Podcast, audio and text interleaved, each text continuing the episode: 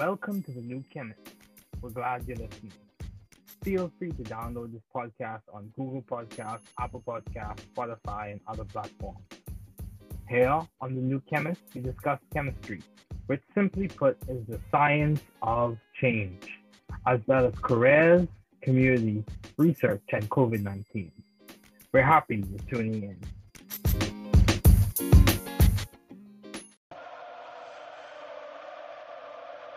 Welcome to LectureCast, where we discuss general chemistry topics. This is a podcast lecture series on general chemistry. Today, we will be talking about chemical equilibria. My name is Mr. Ferguson. I am a adjunct faculty, and I'm also an associate member of the Royal Society of Biology and an associate member of the Royal Society of Chemistry. Hello and good evening, everyone. What a moment where everyone is on their feet, holding a flag and supporting their concept. Team Equilibria on one side of the field and Connects on the other side of the field. Now, let's get ready to rock and roll. These two experimenting concepts exemplify in the spirit of chemistry that skill displayed in different ways, perhaps, but by world-class chemists again. There is history to be made or added, concepts to be learned, and skills to be gained. Just before we dive into the concepts, I want to remind everyone you are not alone. This is an academic community. Remember to get help when needed. Reach out to university services if needed. Never give up. Keep trying. We are here to help you be intelligent, ethical, and responsible scientists. But at the end of the day, you must be responsible, ethical, and hardworking. So let's talk about Le Chatelier's principle. When a system at equilibrium is disturbed by a change in the amount of a reactant or product, a change in volume, or a change in temperature, the system shifts in the direction that minimizes the disturbance. So a quick overview, we'll discuss the equilibrium constant. Remember the word extent. We'll talk about dynamic equilibria. Remember a treadmill. The equilibrium constant expression. Remember the law of mass action. The equilibrium constant. States of matter and the equilibrium constant. Calculating K, the reactant quotient, K and pressure, finding equilibria concentrations, and the Chatelier's principle. These are just a few of the topics we will cover. In some of these topics we will cover today, the rest we may cover in later episodes. So the equilibrium constant, the relative concentrations of the reactants and the products at equilibrium are expressed by the equilibrium constant K. Let me say that again. The relative concentrations of the reactants and the products at equilibrium are expressed by the equilibrium constant K. One more time. The relative concentrations of the reactants and the products at equilibrium are expressed by the equilibrium constant K. The equilibrium constant. The equilibrium constant measures extent. How far a reaction proceeds towards products. How far a reaction proceeds towards a specific point. So a large K, much greater than 1, indicates a high concentration of products at equilibrium. A large K, much greater than 1, indicates a high concentration of products at equilibrium. The equilibrium constant measures extent. How far a reaction proceeds towards products.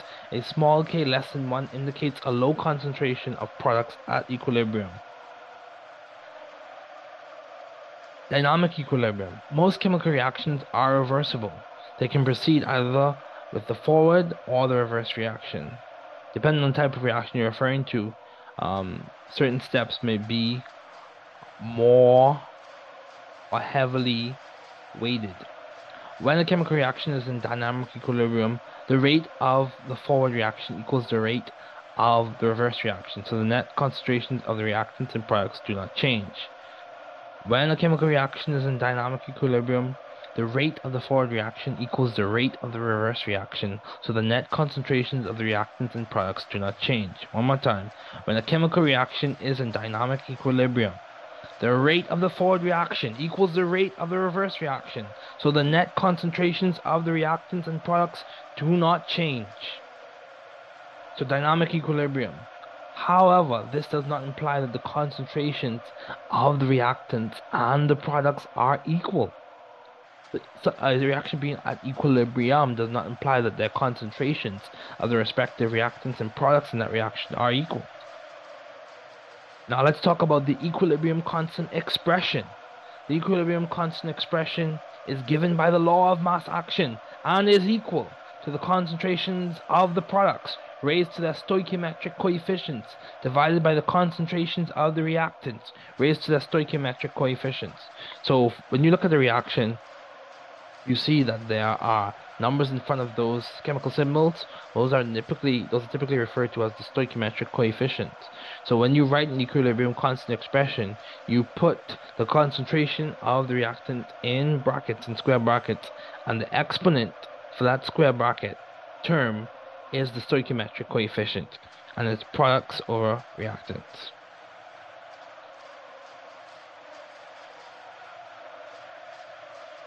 So also, the equilibrium constant can be expressed in terms of concentrations or in terms of partial pressures. Remember the relationship between pressure and concentration within the context of moles. The two constants are related. Concentration must always be expressed in units of molarity for Kc. Partial pressures must always be expressed in units of atmospheres for Kp. The equilibrium states of matter and the equilibrium constant. The equilibrium constant expression contains only partial pressures or concentrations of reactants and products that exist as gases or solutes dissolved in solution. Pure liquids and solids are not included in the expression for the equilibrium constant.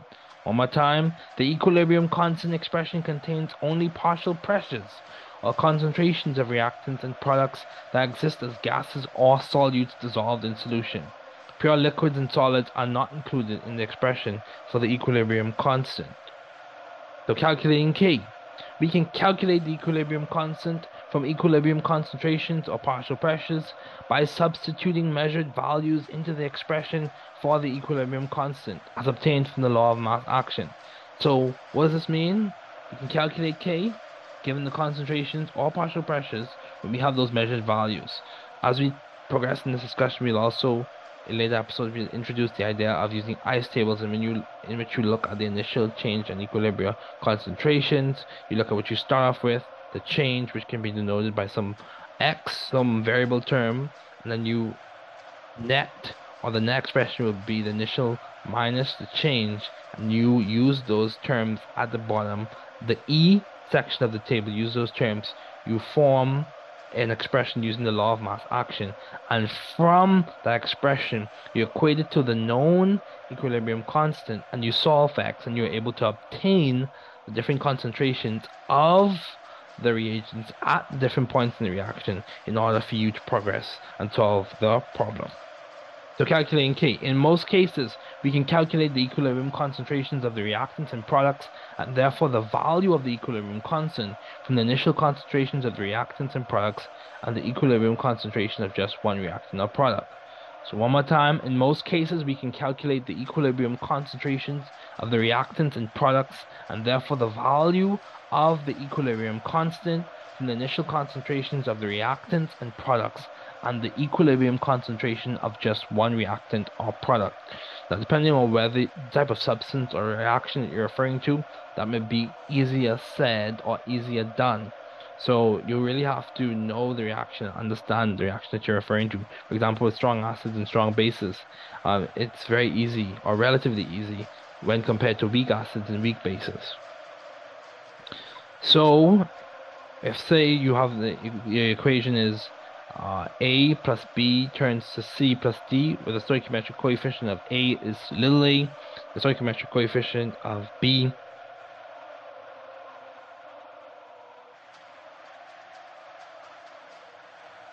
is little b, the stoichiometric coefficient of C is little c, the stoichiometric coefficient of D is little d.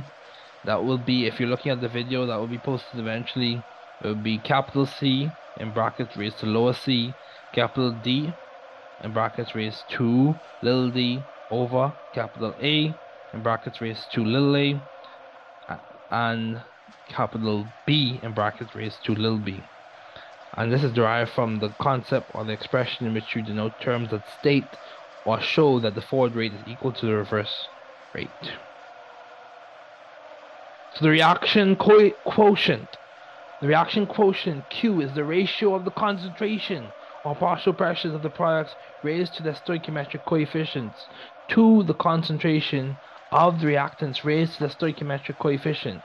And the key thing to remember, the difference between Q and K is Q is at any point in the reaction. K is at equilibrium.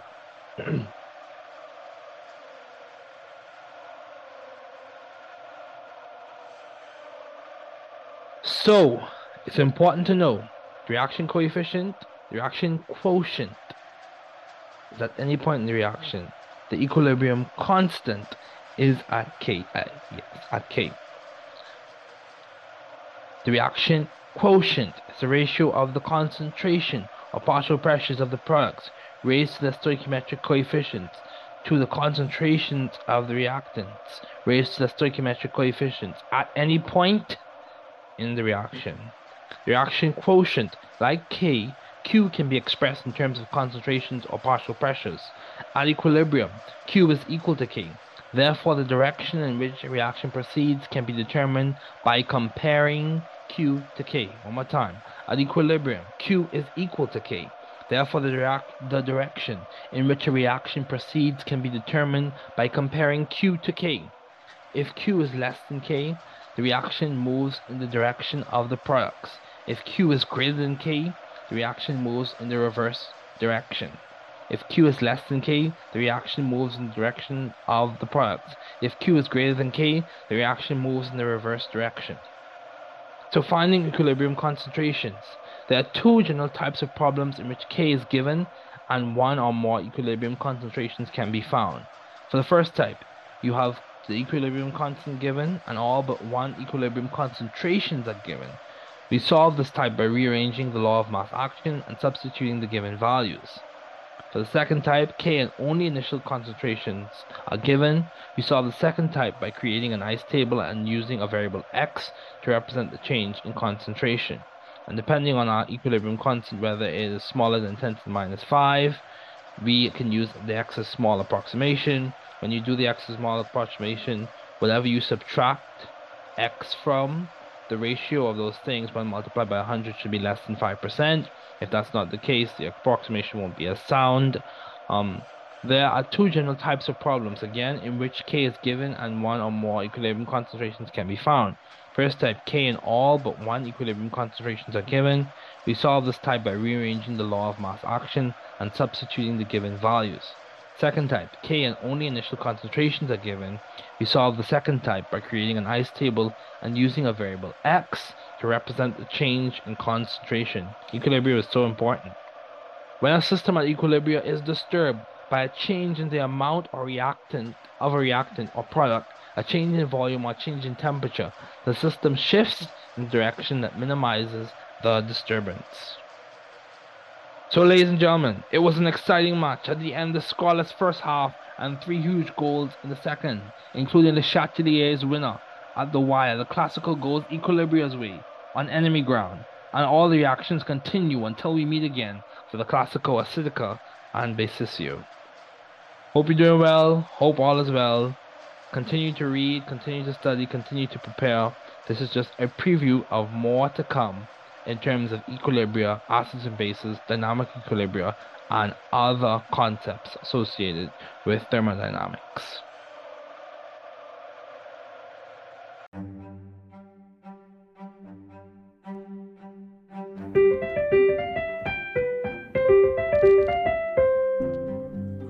Welcome to The New Chemists. We're glad you're listening. Feel free to download this podcast on Google Podcasts, Apple Podcasts, and Spotify. Here on The New Chemist, we discuss chemistry, which simply put is the science of change, as well as careers, community research, and COVID-19. We're happy you're tuning in. My guest today is Kuna Fortingo. Thanks for joining me today. It is good to hear from you. Just briefly, I'll inform my audience about you. Kuna Fortingo is a second-year medical student raised in Lawrenceville, Georgia. She attended Georgia Tech and majored in biochemistry and minored in biology and Spanish. There, she began to work firsthand with both the Georgia Tech and Atlanta community, and from here, her passion for community involvement and engagement was reignited. Prior to entering medical school, she took a gap year I mainly worked as an ER medical scribe and tutor. In fall 2019, she matriculated to the Medical College of Georgia at Augusta University. Some of her executive boards for the Student National Medical Association,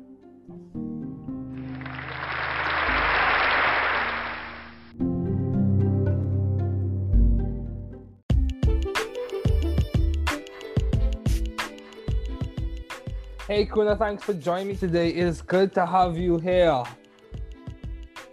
Thank you for having me. Yeah, no problem.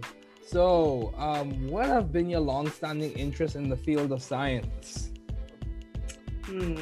I guess I would probably say starting in high school. I had a really, really amazing biology teacher who opened my world to like the variety that goes on in science in general. She had us doing projects. I remember bringing in my first presentation on PKU in ninth grade, not realizing now how much we have to talk about it in medical school, but it was the first time I saw such a variety to what science can be. Like you can go down the medicine path. I remember doing dissecting on animals. You can go down with plants. And so it was kind of my first look into that. And then getting further and further along through high school and taking all these different science classes, I was like, oh, this is a cool field.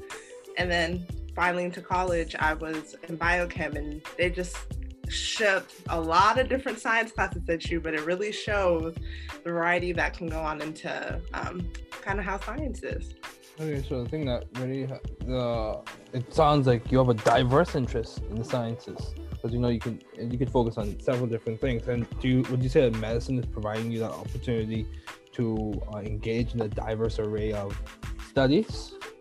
Yes and no in a lot of ways. Like I will never probably again be doing analytical chemistry and seeing lasers and working with GCMSs to like the degree I was before. Mm-hmm. However, it's important to actually know how a lot of that stuff works, because whether or not it's a clinical trial or understanding how a drug was made, or just in general, having a good sense of these things do manifest itself in medicine. Mm-hmm. So maybe not the direct aspects of what I used to do before, but I'm still utilizing it now. And it's helpful to have that background. Oh, yeah? And so that's one nice thing. And then even like I still have the opportunity to do research. So I can still, if I want to get that wet lab experience in medical school, no one said I can only work with patients and never see the medical side, never see the science side of things. I do get that opportunity as well to do that if I want to. Okay, that's good. So just for the lay people in the audience, if you had to give a short description, what is PKU? Before we continue, what would you say is PKU? Now you're asking me medical school stuff. Yeah. Phenylcaptanuria, it's like an issue basically how you process certain amino acids with tyrosine and phenylalanine. Mm-hmm. And so basically the patient, this is something that you can determine early in life. It's a autosomal recessive disease, and so when you do any of the genetic testing at the beginning of when a baby is born, they usually get like a, what's that thing called? I don't remember. It was like a baby, like when they take some blood from your foot and things like that. They prick your foot, right? Thank you. That's the word. Ignore. Yeah. I'll get better with my science terms in a little bit. It's okay. It's early. You can see from there, and then they end up having to just have they can have a very normal quality of life. It's just you're gonna have to modify their diet with the certain types of food, especially meats, because a lot of meats have certain amino acids in it, and you just don't want that to be a situation, so you'll just have to modify their diet to work with that. But when I was in high school, it was just like, it was this and this and this, and then by the time I come to medical school, this is the biochemical understanding what's going on, this is how it's metabolized, but now from a medical standpoint, this is how you treat certain things. Instead of just knowing the science behind it, it's knowing, okay, this is the patient who has this, how you have a care plan for that patient so they can have the best quality of life. So I feel like that's the transition that's kind of gone from what I knew in high school to what I'm supposed to really know now. So yeah, taking time to remember things. So it sounds like it's phenylcaptanuria, correct? Yes. Okay. So the thing I would say is I've had similar experiences in that in graduate school, you come to graduate school, like I thought I had this understanding of organic chemistry and like chemistry fundamentals in the back of my mind. Yeah. Now, when I come to graduate school, it's like, no, the fundamentals are much bigger than what you expected. Yeah. Yeah. So they're much broader. You need to broaden your base because you have a lot of stuff that you have to build off of. Yeah. All the time. And it's just like, they keep adding and adding. I'm like, please, add it. Please. Yeah, I know what you mean. So how do you maintain view of the bigger picture in your career and in your life in general? Amidst obstacles and challenges, like in this pandemic, how are you seeing the forest for the trees? So, I mean, I won't lie to you, when this pandemic initially started, I didn't really feel like the brunt of like, I can't leave my house, I can't see people, because we were still in the middle of medical school. So like everyone else is like, I don't know what to do on the weekends. I don't know how I'm not going to see my family. I literally was like, I have all these things going on. The school was doing a huge, transitioning us to online, figuring out how to do anatomy online. So it was like a lot of my time was spent troubleshooting how to go on to online, and checking in on my family. Everyone, thank goodness, is really safe. Both my parents work in some aspect of the healthcare field. They are seeing patients. And so it was like, are y'all good? Are you staying good? My dad was like, we wear masks in this house. We wash our hands. And so they were good. And so I just really was focused on school. And so it didn't really hit me at the beginning how isolating this virus has been for people, until I finally had my summer break. And then I was like, I'm free from my first year medical school and I can't go anywhere. I literally cannot go anywhere. And so, our school was able to create a really great pandemic medicine elective that we did online. And so I got to see my classmates and hear them talk, but it's just never the same as when you're in person. So it was difficult once I finally was out of this bubble of med school work and like had to kind of focus on that. And and I'm very lucky, I'd say, because I have roommates. I know I have situations where people don't have roommates, so they're literally in a house by themselves 24/7. And it can make that hard. But I think the hardest thing for me was the fact that the days just kept bleeding. Sometimes I could get up in the morning, I'm like, this is Tuesday, this is Thursday. And so you can lose a sense of time and then losing a sense of a schedule. I was so used to going to school from 8 a.m. to this, I'm doing this to this. And we're so built, humans do like that sense of a schedule, having a sense of, you having the next thing to do. And so it was like, I don't know what to do on this random Tuesday after my pandemic elective course ends, because it's 11, 10 o'clock and I have a whole day, and we were figuring out research and things. So it was losing a sense of a schedule first and trying to find one and build back one up. Like the gyms were closed, like figuring out I still need to exercise every day because I'm really now sitting at home, I'm not moving anywhere. And so it was a lot more, instead of, I'd say, academic figuring it out, because a lot of it was during my summertime, it was my own personal health obstacles and making sure I can still maintain a sense of great mental health because I'm constantly in the house all day, physical health because you're constantly in the house all day, social health, making use of Zoom, or House Party became a really awesome app to use in the summertime. So I could talk to my friends who usually in the summertime I would go and see, like I had trips planned to go and see them. So it was really, I would say that was more of my obstacles. And then coming back into the fall when we started classes again, it was a little different because our school had found a way, we had certain things that had to be in person. So that kind of gave me my time to see some of my classmates and have a sense of the schedule again. Yeah, really to see my classmates again. It's I know. I mean, it's just like, so it's a good experience when you can just be with people, Yes. Yeah. We're social creatures, and so I'm a really social person. I really need people. Yeah. And so I'm sitting here, I'm like, what am I thinking about? I'm just sitting here thinking of my thoughts. So being able to finally come back to class and then still see people and then have a schedule again really kind of helped to take that blurb of the 2-3 months of the summertime where I'm honestly, I can't even tell you about it because I don't even know what happened. Yeah, I know what you mean. Because people, when you get to interact with people, especially people who you enjoy hanging out with, yes, I think it invigorates you. It revitalizes you, and then also add some weight to what you like. You may be going through a rough time, or you may be going through a good time, but it helps to like sober you up, help you realize either your situation is not as bad as it seems, or like you're not as good as you think you are. So they help to sober you up, definitely. Yes. So how have you been adaptive and creative in the field of science? What has been your creative niche what you say? Is it a learning style, your way you approach content? So I'm one of those trial and error type of people. That's I feel like I've lived my life since college, because my tried and true ways of high school did not work in college. And it's always I kind of learn what I do. And I was never a big group studier at Tech.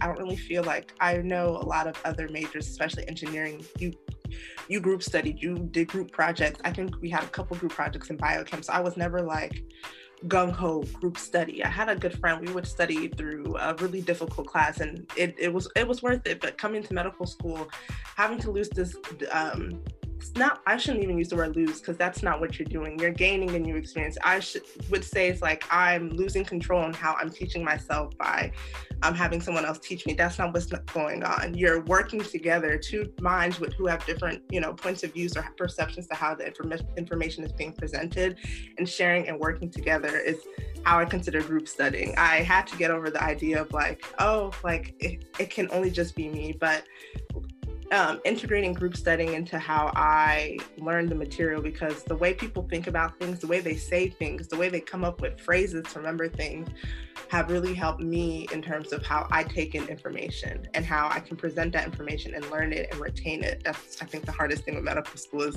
they'll give you so much information and you may get it by the quiz time, but 6 months later, if they ask you that same question, you're like, I don't know.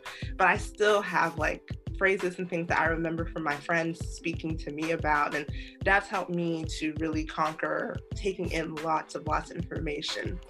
In terms of I guess that's my way of saying I've adapted. I don't know if I've really put my direct foot into the creations of science just yet. We'll hopefully, do something along the way, but I feel like in terms of how I've learned how to study and how I've learned to really embrace working in groups and taking information and getting it together in a group setting has been something that's worked a lot for me. Right. So yeah. That's good. So are you involved in research? Yes, I am. So this is research round 2. I was trying to do a little bit different this time. I had my first experience in college and it was different, but now I'm doing research. It's basic science research, looking at corneal wound healing. It was very different from what I initially was thinking, but I wanted to try something out of my fields of interest. I came in very much interested in women's health and still am very interested. So I knew no matter what, I could always do that, but I wanted to delve into something else because medical school has just so many different specialties, just different things to do that. I feel like I was doing myself a disservice without trying something different. So I do it with corneal wound healing and looking at how the innate immune system responds to corneal wound healing and how it improves or worsens corneal wound healing whenever some type of trauma occurs. Okay. Wow. That sounds deep. So that's ophthalmology, right? Yeah. Mm-hmm. Yeah. So, how do you maintain a balanced life given all your responsibilities and accomplishments? How have you been trying to maintain a balanced life? Well, fun fact, you're asking me this now. A lot of my responsibilities have actually been removed off my plate. So the way our medical school works is usually during the second half of your first year until the first half of your second year. That's usually when you do a lot of your leadership roles, whether it's for instance, I was a clinic coordinator or doing SNMA, and then they transition it to the next group because by that point in your second year, you typically start studying for the STEP exam. So you don't have that same amount of time. And then from there, you're going into your third year and on. So right now I have a lot more time, but before I really tried to utilize my Fridays, they were my last Friday in my life. Whether it was hanging out with friends or just taking a moment to breathe. And I just tried to find ways to have fun in between the weeks. Usually Monday through Thursday, it was business only, unless it was something impromptu or just a really cool meeting going on that I wanted to see.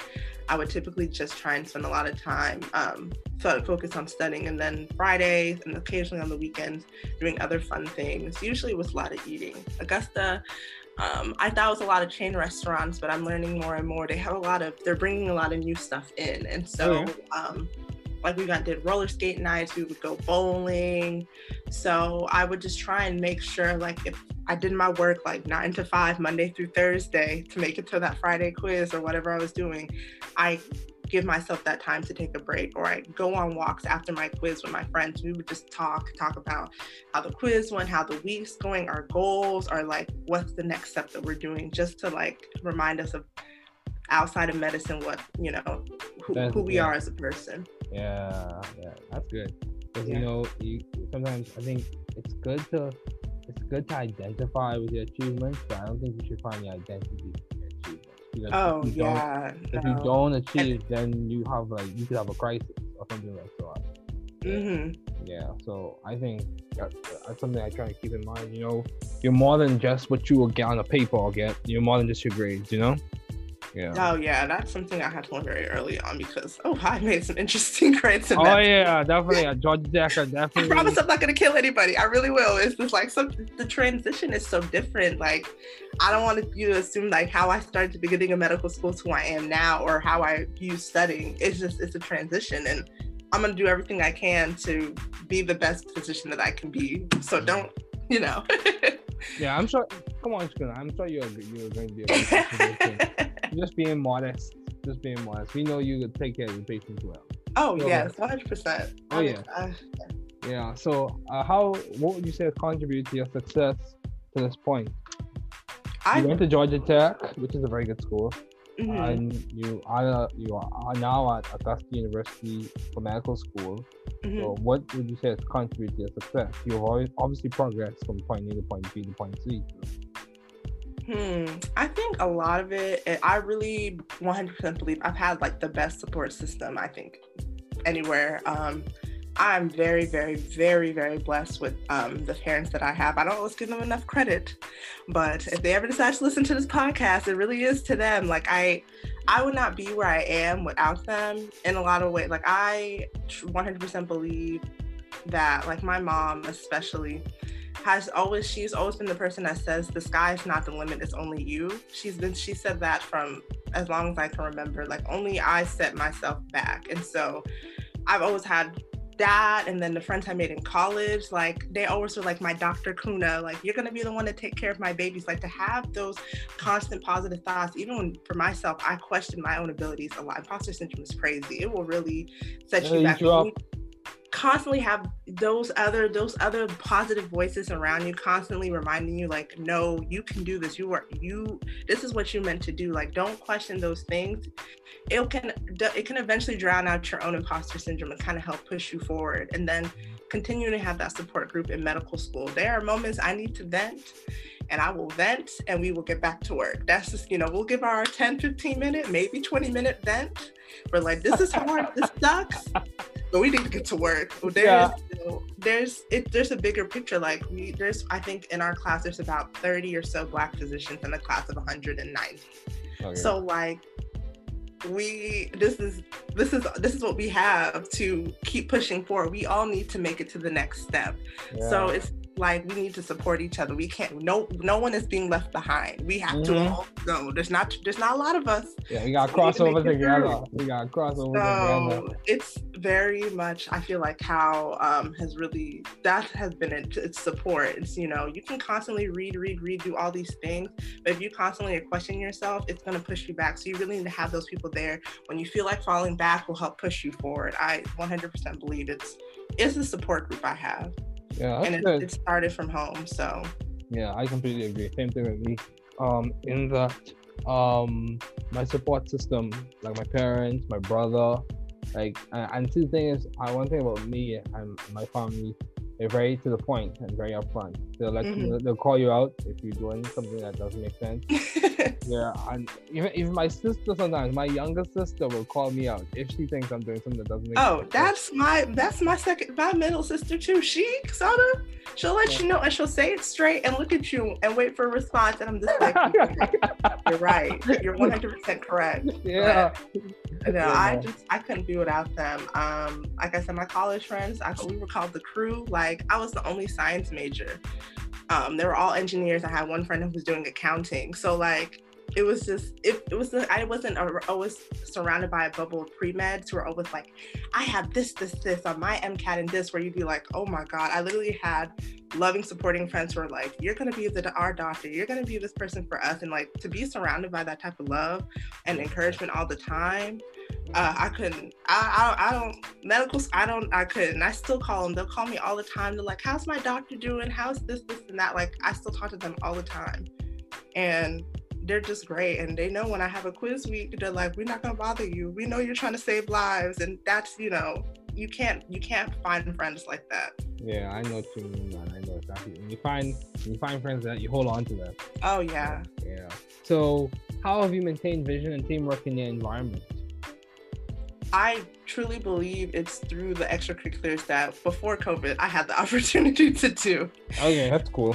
Yeah, so, med school is a lot of, the curriculums are all changing. We'll just say the first 18 to 24 months, schools are changing left and right with how they're making preclinical years. But your preclinical years is a lot of reading. So doing things like being a women's clinic coordinator and working with actual real life patients who have real world problems and trying to help and to the best of my M1/M2 capacity has been ways that can kind of remind me, because you can really get bogged down by how much volumes of work or what you feel like you have to be doing next. But when you're truly working with someone who needs your help in this moment, and you can put your focus to that, and then either A, you can fix the problem, send them somewhere else to have refer them somewhere else where they can have some of these problems fixed, or just improve their life in any way. It really reminds you of why you're here, because it can get so easy to forget. And getting to sit down and hear what's going on and not have the pressure of being a whole attending where you have to see this certain amount of people in a certain hour. You're just a medical student, so you get to take that time to ask all the questions. You can ask them, what in your childhood has been, do you feel like it's causing the problems you're having now? Whether it's maybe it's diet or mental health, you can dig to those points and really get to know what's going on with somebody. And when you can help them in any shape or capacity, it really can remind you of wow, this is why I just helped somebody. Yeah. And so I think that helps to kind of push your vision forward. Even in the same aspects of through SNMA, we do a lot of community work with the Augusta community. And so whether it's having health clinics or tutoring sessions or just monthly enrichment sessions, Augusta has a lot of its own problems in terms of how people are, what's the best way to say this, but there's a lot of health issues that affect the Augusta community. There's a very large African-American population, and hypertension, diabetes, teen pregnancy rate, all those factors that we think might only be a big city issue, it's down here too. And so we can't obviously fix all these systemic problems at once, but taking little bits by bits, whether it's going to school and educating kids on different aspects of life, different career options that can, push them to want to do the next step in their school. Those are all those little things can help move forward the health of a community, the health of a society. Mm. So I think just involving myself in extracurriculars to the community, that's focused for the community, has been really helpful for me. That's good. So why did you choose biochemistry as a field to major in your undergrad years, and why did you choose medicine as the field to do your doctoral studies in? Biochem, I chose that because it's, first of all, it sounded kind of cool. You never really know what you want to go into in college. You kind of feel like this seems kind of like what I want to do. Yeah, you kind of just test the waters. Yeah, and it was it's bio and chem. Obviously, that's not what the case is, as we learned, but I knew it was going to be a field that would open up opportunity to go in probably to any of the things I was interested in, whether it was going to be pharmacy, whether research, medicine, nursing, any of that. And it gave me a better appreciation for the human body, honestly, taking biochemistry classes and understanding, because that's literally the fun of so much of my first couple months of medical school was biochem. That's the major. If you need to figure out what you need to do, that's the major to take with you to medical school, I will 100% say. And then in terms of medicine, again, biochem did open all these opportunities to go and to look into all these different fields. But I think at the end of the day, what mattered the most to me was directly talking, working with people. Research has its limitations. I mean, they're trying to do a lot more translational research, but I truly like to physically see and work, see the effects of what I'm doing.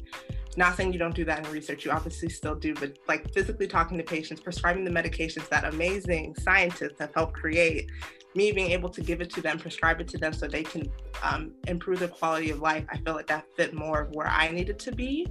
And so I felt like medicine was more of where I wanted to go down, and just knowing that I could have an impact on communities that need it most right now. And I felt like medicine would give me the best of both worlds, where I can still appreciate and utilize science, but be able to work with patients and honestly help fix humanity in some aspect. I mean, obviously not that, it's a very large bubble, but just in my own little way, help where I can. Yeah, that's good. The conservation aspect of medicine is definitely something that I think appeals to a lot of people. And yeah, it's important to be able to lend a hand. So as we conclude, do you have any advice to those wanting to pursue the field you are currently studying in? I 100% say, if you can, I know everyone's situation is very different. I know I've said it best, like I had a really great support system. I know I'm not in a situation where everyone has that, but I would say it's reaching out and finding a mentor. And that mentor does not have to be in medicine. I know people say this all the time, you need to find a mentor. It does not need to be in medicine. You need to, I feel like one of my mentors was my chemistry advisor. Like she, when I tell you that woman looks out for me, in a way that I can't even repay her sometimes. Like she, whenever I came in with the most random of questions, she will answer them. She will point me in the right direction. And she was an advocate for me and my goals and my dreams. And even if it wasn't to get a PhD program, she was still going to do whatever it took to make sure I could reach what I wanted to, because she could see the dedication I had. And so your mentor doesn't have to be in the field that you're interested in. It should be someone who wants to help guide you. They may not be an expert in the field you want to go into, but there's people who are experts in that field and may not be any more help to you than that. So someone who's willing to take that time to help, or use their time to figure out how to help or send you to the right people, I mean, that you can't, it doesn't get any better than that. In any kind of space or capacity, you can find that. And just to constantly, I mean, try and surround yourself by people who want to put you up, because I was not in that pre-med bubble, but from what I've heard, it's stressful because people are constantly comparing themselves or throwing this out, and you can constantly feel bad. I wasn't in that type of bubble. I was in a bubble of just loving great people who all they could say was, I might not be in this field, but I know you can do it, and I trust you can do it. And so I just feel like the type of messages that you surround yourself by can really make an impact into the things that you choose to do. Mm-hmm. And so try and surround yourself by positive people. Yeah, I agree. You know, you can take all the tests in the world, but if you don't feel like you're good enough, or you don't feel like you can get it done, like sometimes having someone else remind you of how far you've come, or I know, you know, I hear what you're saying and I know you can do this, I think it really speaks volumes to getting things done. Yeah, definitely. You know, people who could add context to the challenges that you're having, or, you know, put perspective in the situation. So what has been some of the most beneficial advice you have received? Oh, so this is, I think, the best advice at least from when I was going through my interview season. Whenever I had gotten an interview, I had to change my initial thought, like, oh, that was a fluke. I had to change that, because I remember reading something where someone said, if someone is giving you an interview somewhere, it means you have met their cutoff. You are good enough today if they want to accept you to go to that school. What you need to do is to go in there and remind them and secure a seat to go into that school, because you obviously meet the academic, all the qualifications that they require of you. So don't walk in there thinking this was an accident. Walk in there saying, hi, I'm reintroducing myself to why you believe that you think I'm good enough to come here, because you've offered me an interview, so you think I am. I think a lot of that really helped, especially because you go on these interviews. Again, I was never in a pre-med bubble, so now I'm meeting all the pre-meds who are now on their way to medical school, and it's still the same. I did this and this, and you're just sitting here like, I literally just breathed. I just breathed it today, and I just continued on my way. Like I didn't. It really could. Like I remember, I was one point. I'm happy for all these people, but sometimes, you know, you get this nervousness where you feel you have to say everything to make yourself feel really, really good, and which is fine, but everyone is nervous nervous. And so you might sit there and be like, wow, that girl went and did this huge fellowship or whatnot. I literally just got off my scribing job and I'm tired. Like it can get really tiring. So I always had to come in. Sometimes I would come in like right before the interview would start, just because I needed to have a clear space. Like, you deserve a spot here. They obviously think you do because they offered you an interview. You just need to go in here, kill it, explain to them why you think you would be why you feel like you would fit best here. Like, you can fit in places, but you want to fit in the best place. So they feel like you can academically fit in here, but you need to make sure your whole person would fit best here. So walk in there and figure that out for yourself. This is a two-way interview. It's not just them interviewing you. You need to figure out for yourself, this is where you want to go. Mm-hmm. So don't get inundated by all the noise around you sometimes. Just walk in and remind yourself, I am good enough to come here. They offered me this interview. Let me figure out if this is where I want to go. Yeah, I agree. Yeah, man, you can't mind the noise. Like, good expression, llamas don't mind the noise in the market. Check the price of the fish. Yeah. Yeah, so you if you know, but if you put your mind to do something, you know, you have to be determined. You know, you have to be surrounded by a good bit of people who can help you as you progress to your goals. So But I will say real quick with that, I've been lucky with that. I know everyone, like, I've met classmates who have had the roughest of times background-wise, and they've made it here. And I think those are some of the strongest stories. Like, I haven't had great supports, and I've seen people come much less who make it here, and I just, to them, that's a huge accomplishment, because not everyone does get to have that. Yeah, that definitely speaks volumes. Mm-hmm. Yeah, but Kuna, man, thanks for joining me today. It was good to have you on.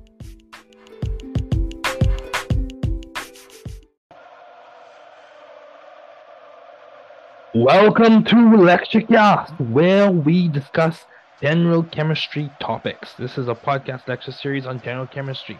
Today, we will be talking about chemical equilibria. My name is Mr. Ferguson. I am a adjunct faculty, and I am also an associate member of the Royal Society of Biology and an associate member of the Royal Society of Chemistry. Hello, and good evening, everyone. What a moment where everyone is on their feet, holding a flag and supporting their concept. Team Equilibria on one side of the field and Connects on the other side of the field. Now, let's get ready to rock and roll.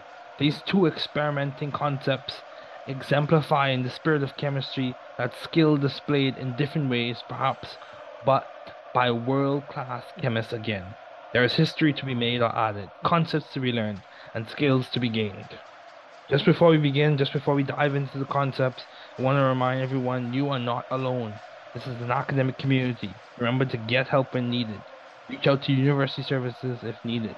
Never give up. Keep trying. We are here to help you be intelligent, ethical, and responsible scientists. But at the end of the day, you must be responsible, ethical, and hardworking.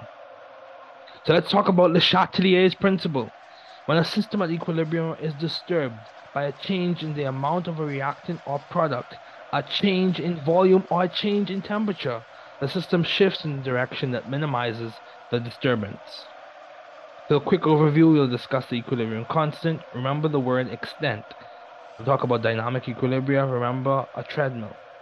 The equilibrium constant expression. Remember the law of mass action. The equilibrium constant.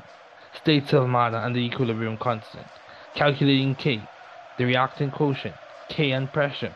Find equilibria concentrations and the Chatelier's principle. These are just a few of the topics we will cover. Some of these topics we will cover today. The rest we may cover in later episodes. So the equilibrium constant. The relative concentrations of the reactants and the products at equilibrium are expressed by the equilibrium constant K. Let me say that again. The relative concentrations of the reactants and the products at equilibrium are expressed by the equilibrium constant K. One more time. The relative concentrations of the reactants and the products at equilibrium are expressed by the equilibrium constant K. The equilibrium constant. The equilibrium constant measures extent. How far a reaction proceeds towards products. How far a reaction proceeds towards a specific point. So a large K much greater than 1 indicates a high concentration of products at equilibrium. A large K much greater than 1 indicates a high concentration of products at equilibrium. The equilibrium constant measures extent, how far a reaction proceeds towards products. A small k less than 1 indicates a low concentration of products at equilibrium. Dynamic equilibrium. Most chemical reactions are reversible. They can proceed either with the forward or the reverse reaction. Depending on the type of reaction you're referring to, certain steps may be more or heavily weighted. When a chemical reaction is in dynamic equilibrium, the rate of the forward reaction equals the rate of the reverse reaction, so the net concentrations of the reactants and products do not change. When a chemical reaction is in dynamic equilibrium, the rate of the forward reaction equals the rate of the reverse reaction, so the net concentrations of the reactants and products do not change. One more time. When a chemical reaction is in dynamic equilibrium, the rate of the forward reaction equals the rate of the reverse reaction, so the net concentrations of the reactants and products do not change. So dynamic equilibrium. However, this does not imply that the concentrations of the reactants and the products are equal. So, the reaction being at equilibrium does not imply that their concentrations of the respective reactants and products in that reaction are equal. Now let's talk about the equilibrium constant expression. The equilibrium constant expression is given by the law of mass action and is equal to the concentrations of the products raised to their stoichiometric coefficients divided by the concentrations of the reactants raised to their stoichiometric coefficients. So when you look at the reaction, you see that there are numbers in front of those chemical symbols. Those are typically referred to as the stoichiometric coefficients. So when you write an equilibrium constant expression, you put the concentration of the reactant in brackets, in square brackets, and the exponent for that square bracket term is the stoichiometric coefficient, and it's products over reactants.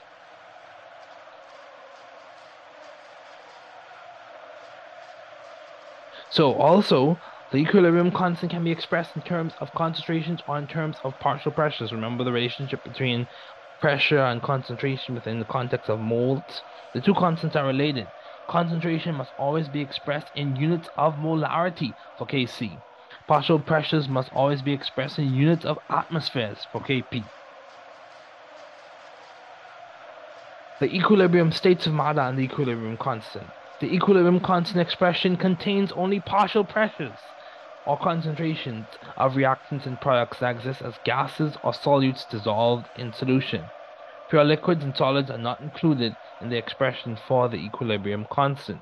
One more time, the equilibrium constant expression contains only partial pressures or concentrations of reactants and products that exist as gases or solutes dissolved in solution. Pure liquids and solids are not included in the expression for the equilibrium constant. So calculating K. We can calculate the equilibrium constant from equilibrium concentrations or partial pressures by substituting measured values into the expression for the equilibrium constant as obtained from the law of mass action. So what does this mean? We can calculate K given the concentrations or partial pressures when we have those measured values. As we progress in this discussion, we'll also, in later episodes, we'll introduce the idea of using ice tables in which you look at the initial change and equilibrium concentrations. You look at what you start off with, the change, which can be denoted by some x, some variable term, and then you net, or the net expression will be the initial minus the change, and you use those terms at the bottom, the e section of the table, use those terms, you form an expression using the law of mass action, and from that expression you equate it to the known equilibrium constant and you solve x, and you're able to obtain the different concentrations of the reagents at different points in the reaction in order for you to progress and solve the problem. So calculating K. In most cases, we can calculate the equilibrium concentrations of the reactants and products, and therefore the value of the equilibrium constant from the initial concentrations of the reactants and products and the equilibrium concentration of just one reactant or product. So one more time, in most cases, we can calculate the equilibrium concentrations of the reactants and products, and therefore the value of the equilibrium constant from the initial concentrations of the reactants and products and the equilibrium concentration of just one reactant or product. Now, depending on whether the type of substance or reaction that you're referring to, that may be easier said or easier done. So you really have to know the reaction, understand the reaction that you're referring to. For example, with strong acids and strong bases, it's very easy or relatively easy when compared to weak acids and weak bases. So if, say, you have the equation is A plus B turns to C plus D, with a stoichiometric coefficient of A is little a, the stoichiometric coefficient of B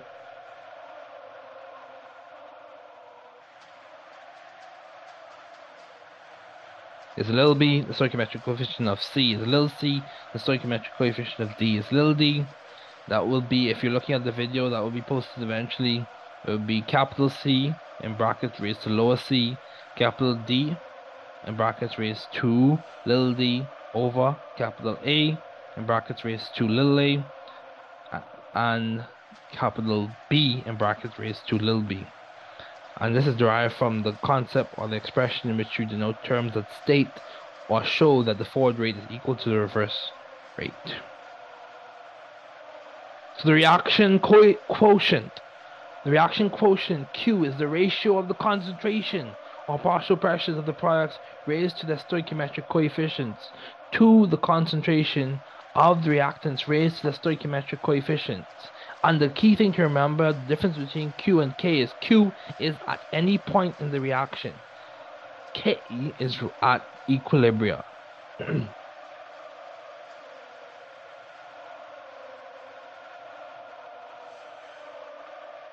So, it's important to know the reaction coefficient, the reaction quotient is at any point in the reaction.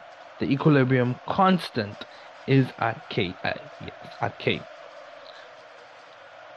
The reaction quotient is the ratio of the concentration or partial pressures of the products raised to their stoichiometric coefficients to the concentrations of the reactants raised to their stoichiometric coefficients at any point in the reaction.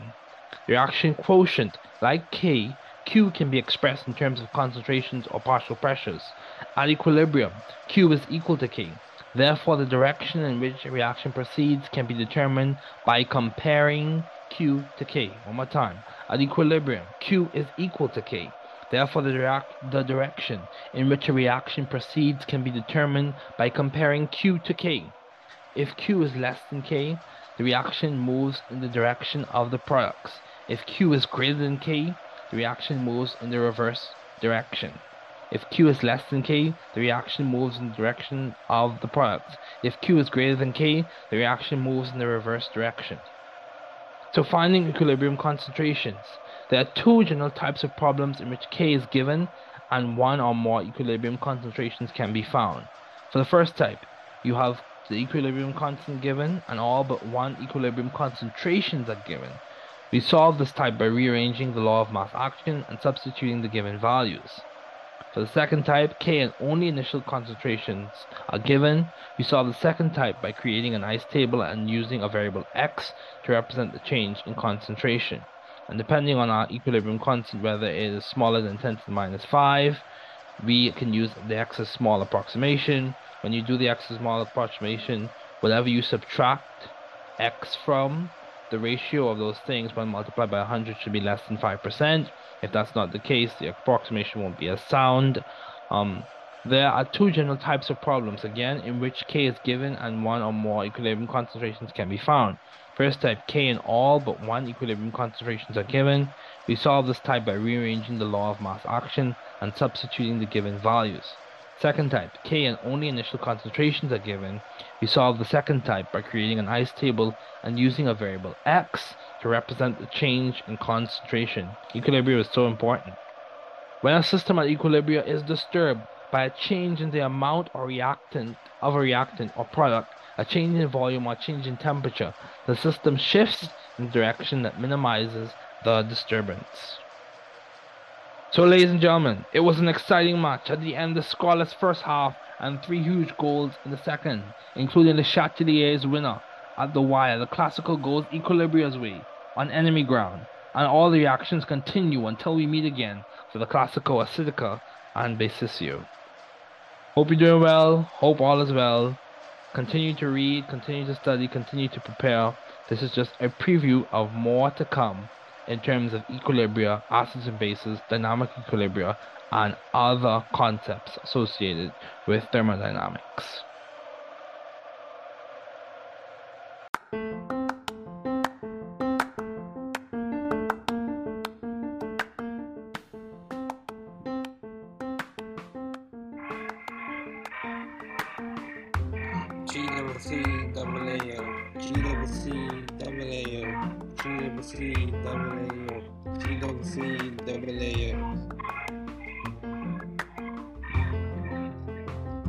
Glutamate lets off alpha KG.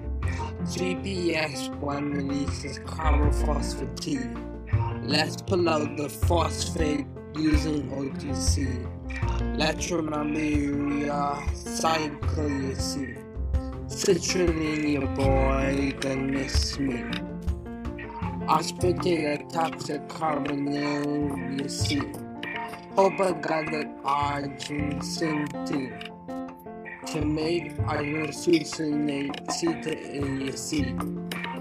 Urea cycle. Urea cycle. I hold back sometimes I won't. The feedback regulation fund. I finesse about your mode. Might go through with ATP. I go hard like gamma P.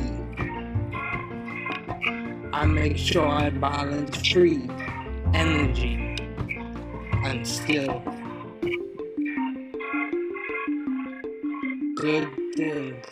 There are a lot of good things to wrap in the sea.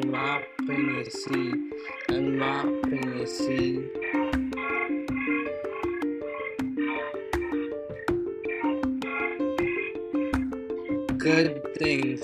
There's a lot of good things wrapping you see. A to A. We move and I change. Only partly. I release a fumarate. I'm sorry. Arginine. Yeah. Put it on me. Yeah, you know, lots of juice and the spinal party. I just know me. Turn the issue into the urea. Without exclusion that we know me. Imagine honesty goes back to sea. Urea cycle. I can't release it on my own. Enzymes functioning closely. I've been rapping bichem mode. Might go through with ATP. I go hard like gamma P. I make sure I release free energy and still. Good things. There are a lot of good things wrapping the sea.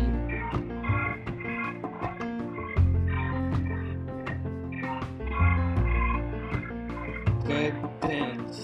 There are a lot of good things wrapping the sea. Yeah.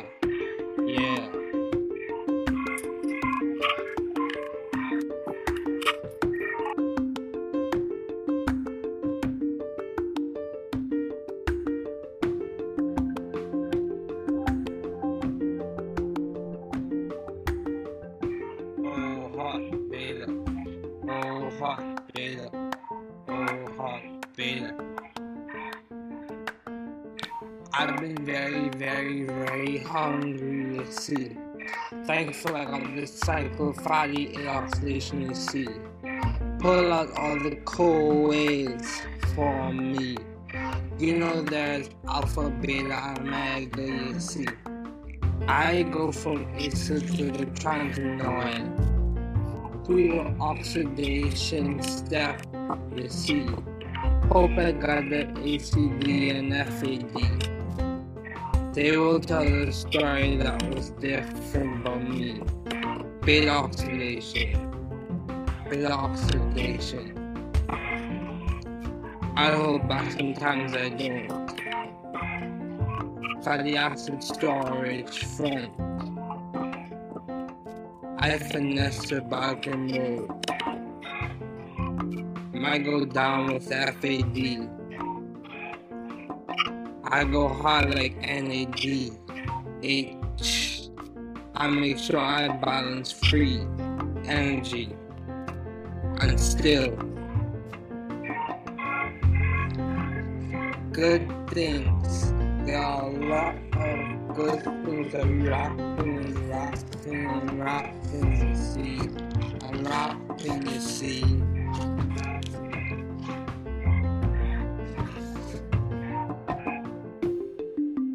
Good things. There are a lot of good things that we rock in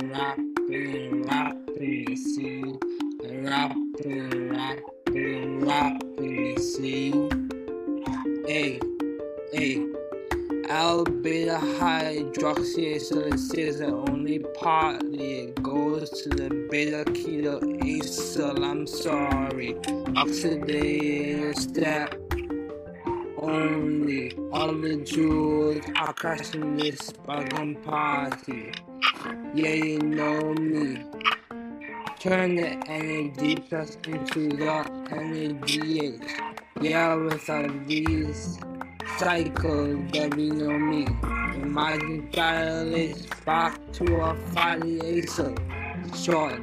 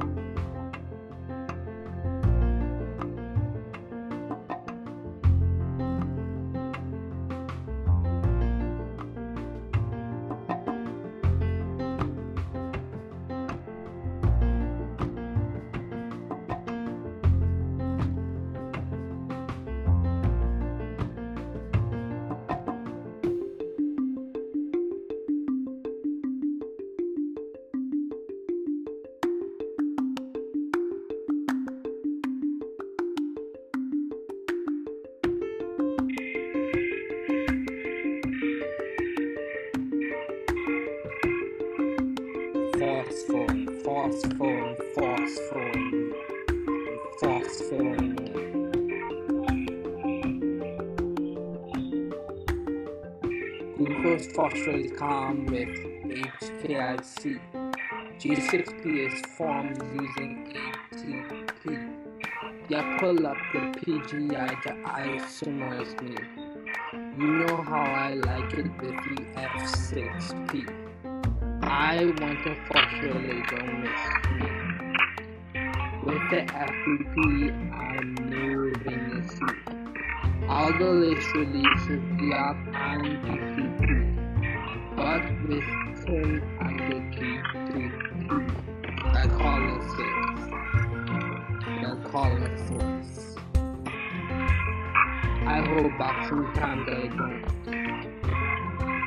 Because they don't need my point. I finish with moving on with NAD plus.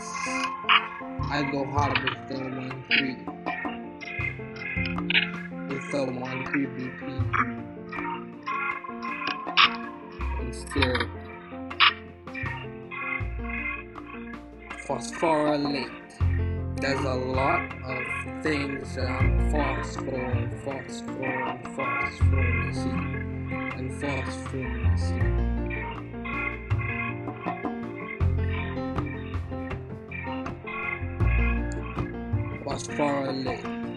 There's a lot of things that phosphorylate.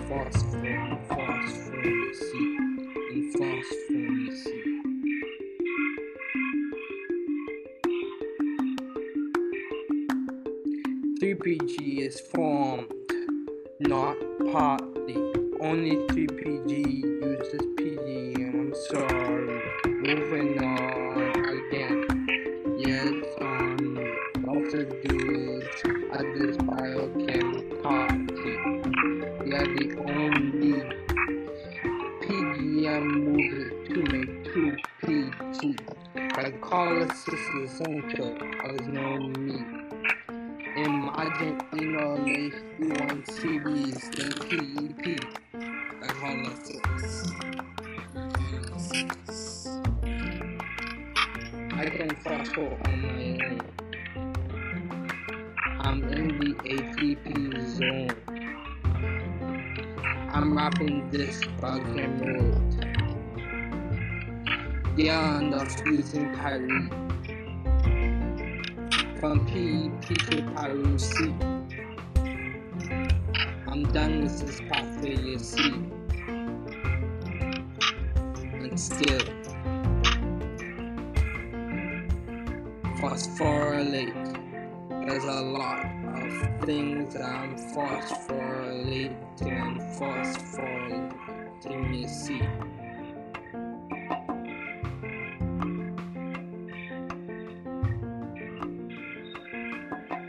Phosphorylate.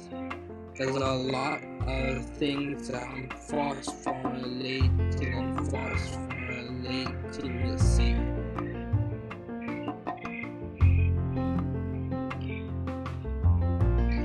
PO40 minus structure complete. Every minor pathway most common is soup. The other rock is done. Finally. Now kiwi.